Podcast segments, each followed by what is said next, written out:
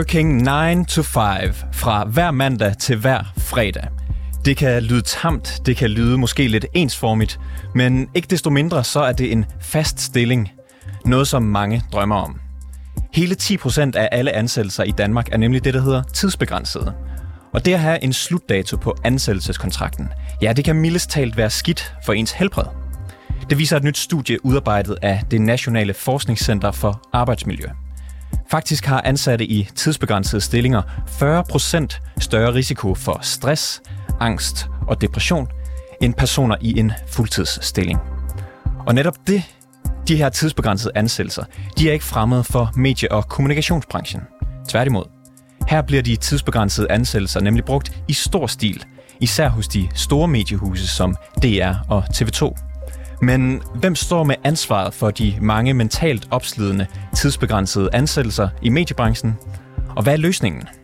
Det er rapporterne i dag. Mit navn er August Stenbrun.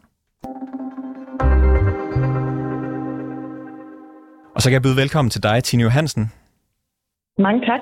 Du er formand i Dansk Journalistforbund. Personer ja. i tidsbegrænsede kontrakter har 40% større risiko for at ende i stress, angst og depression øh, end deres fastansatte kollegaer. Mm. Hvad tænker du om resultaterne af den undersøgelse? Jamen, det er jo simpelthen så ulykkeligt. Der er desværre ikke noget overraskende, vil jeg sige, fordi det er et mega pres at være til eksamen hele tiden. Det her med ikke at kunne se ud over den næste måned eller det næste halve år. Bliver jeg forlænget? Har jeg øh, en indtægt øh, osv., når den her kontrakt er udløbet? Det er, det er en stor belastning. Og Hvor... dertil kommer, at når man er øh, tidsbegrænset ansat, så er det også nogle gange sværere at sige fra over for urimeligheder.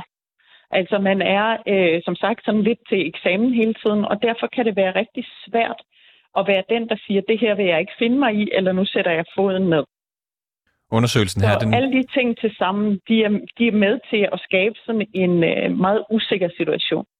Undersøgelsen her, den viser jo faktisk også, at tidsbegrænset ansatte har 12% større risiko for at tage receptpligtig medicin end folk i faste stillinger. Kommer, kommer det bag på dig, at tidsbegrænset ansættelser kan gøre folk syge? Det kommer desværre ikke bag på mig, nej. Fordi det er et voldsomt pres. Er det et problem? Og der er jo så... også nogen, der, der oplever at sådan ligesom skulle gøre sig fortjent til en fast stilling. Altså at man på en eller anden måde skal aftjene sådan en lang periode med øh, en ubrudt række af, af tidsbegrænsede ansættelser, der bliver forlænget og forlænget og forlænget. Er det et problem, som I i Journalistforbundet kan genkende? Det er i den grad et problem, vi kan genkende. Både at det findes øhm, med altså, en, en masse tidsbegrænsede ansættelser, og også at ja, det har nogle konsekvenser? Og, øh, nu refererer du til et landsgennemsnit, der hedder 10 procent af arbejdsstyrken er tidsbegrænset. Det, det flugter meget godt med det øh, tal, vi kender fra vores medlemskare. Øh, tallet det ligger sådan rimelig stabilt omkring 10 procent, som ligesom har en slutdato på deres kontrakt. Oplever I også, at øh, jeres medlemmer har stress, angst og depression, når de er i de her tidsbegrænsede ansættelser? Ja, altså vi oplever jo en høj grad af mistrivsel, øh, og øh, vi bliver kontaktet af medlemmer, der skal have hjælp til at, at komme igennem deres arbejdsliv, øh, fordi det er øh, presset, og det er øh, stresset. Og det er de her tidsbegrænsede ansættelser med til. En øh, agtindsigt, som vi har fået her på 24 den viser, at Danmarks Radio i 2021 havde 503 freelancere tilknyttet ud af omkring 2500 medarbejdere, og i 2022 havde de 76 tidsbegrænsede ansatte bare i nyhedsproduktionen. Hvad, hvad får de her store mediehuse her under DR ud af at ansætte folk som tidsbegrænsede stillinger, i stedet for at fastansætte dem? Jamen altså, de øh, får jo en arbejdsstyrke, som de sådan i anførselstegn kan skrue op og ned for. Altså, øh, når man som DR ikke altid sådan kender sin økonomi særlig lang tid i tiden, fordi at det er også politisk bestemt, øhm, så øh, har man en stor del af arbejdsstyrken, som ligesom er sådan nogen, der ikke, som man ikke har lovet job langt ud i tiden.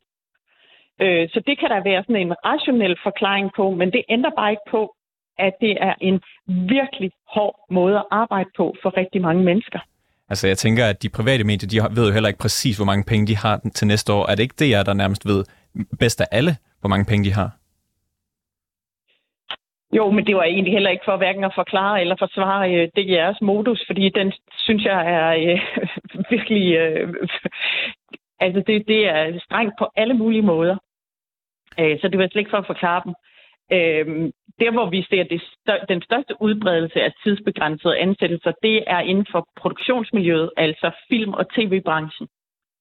Der ved man meget sjældent, om man øh, har job efter den her produktion, man er på nu. Der bliver man simpelthen ansat på øh, korte kontrakter øh, og forventes øh, at arbejde solen sort i en eller anden periode, mens en produktion står på. Og så har man nogle gange en, en kort periode med ledighed, før man igen får sådan en kort tidansættelse. Så det er øh, på store dele af vores arbejdsmarked, at det her det er et voldsomt og et opslidende problem. Hvilke konsekvenser har det for jeres medlemmer? Jamen altså, det her det er noget, der slider.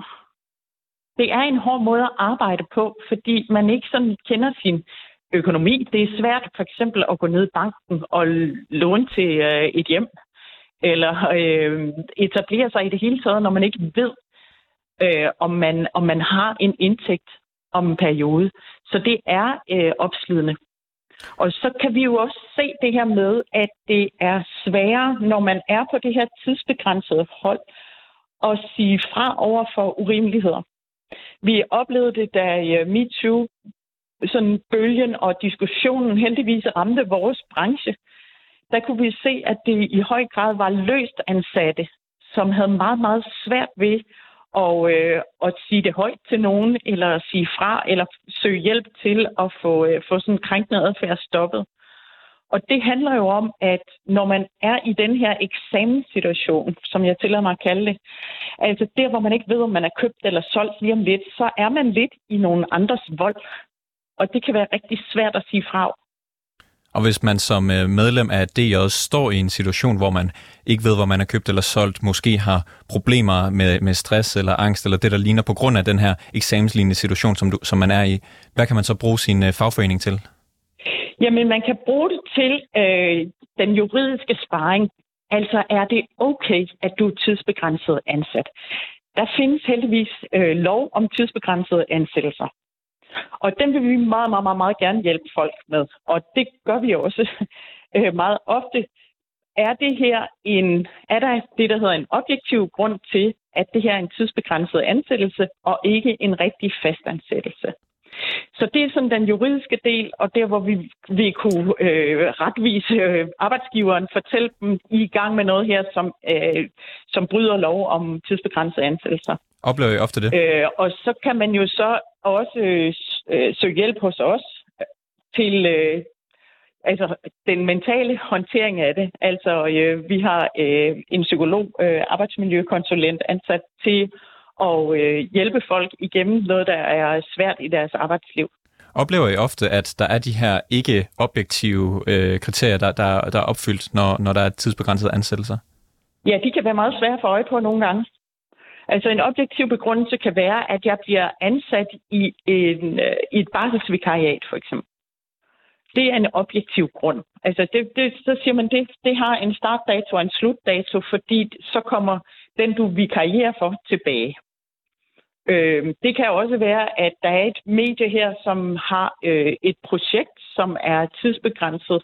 Altså det her, det skal køre i en eller anden periode, og derfor ansætter vi nogen til, til det, øh, hvad skal man sige, indhegnede projekt her. Øh, altså noget, som har en, igen en start og en slutdato.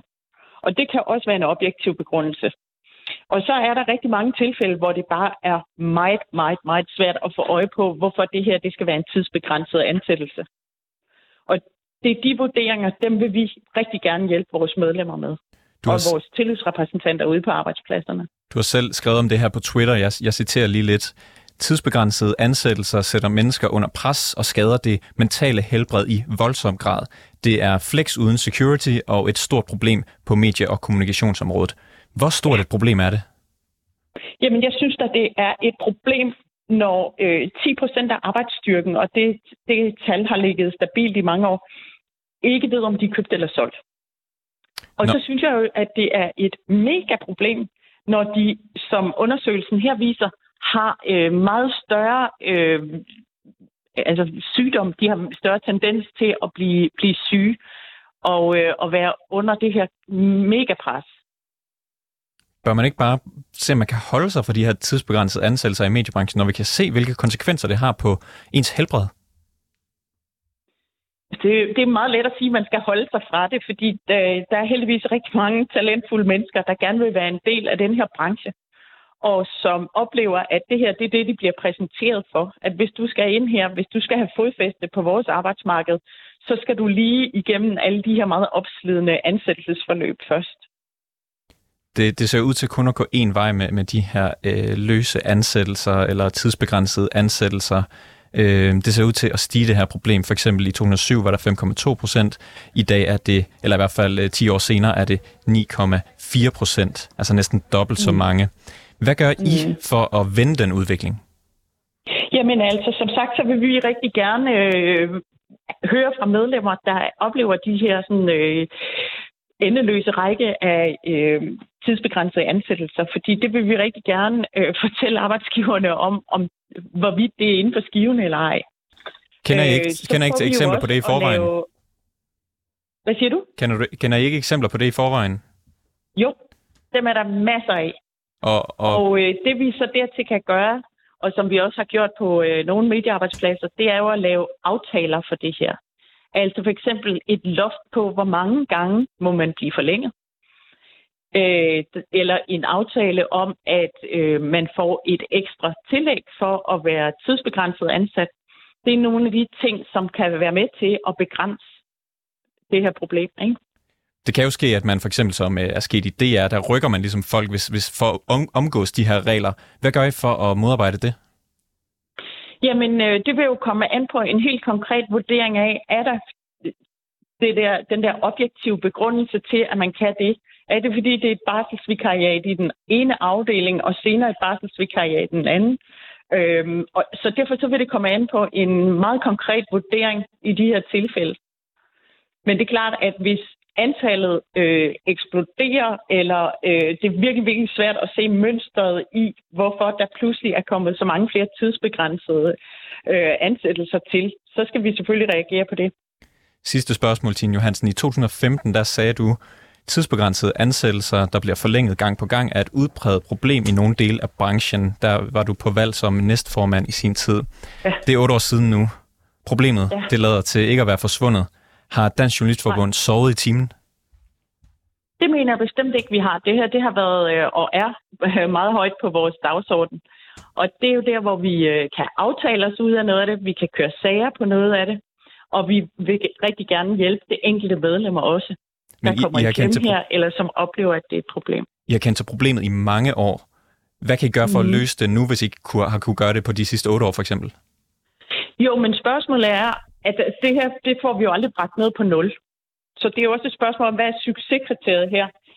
Fra 21 øh, til 22, der har der været en, et let fald, øh, kan vi se i vores statistikker, i antallet af tidsbegrænsede ansatte.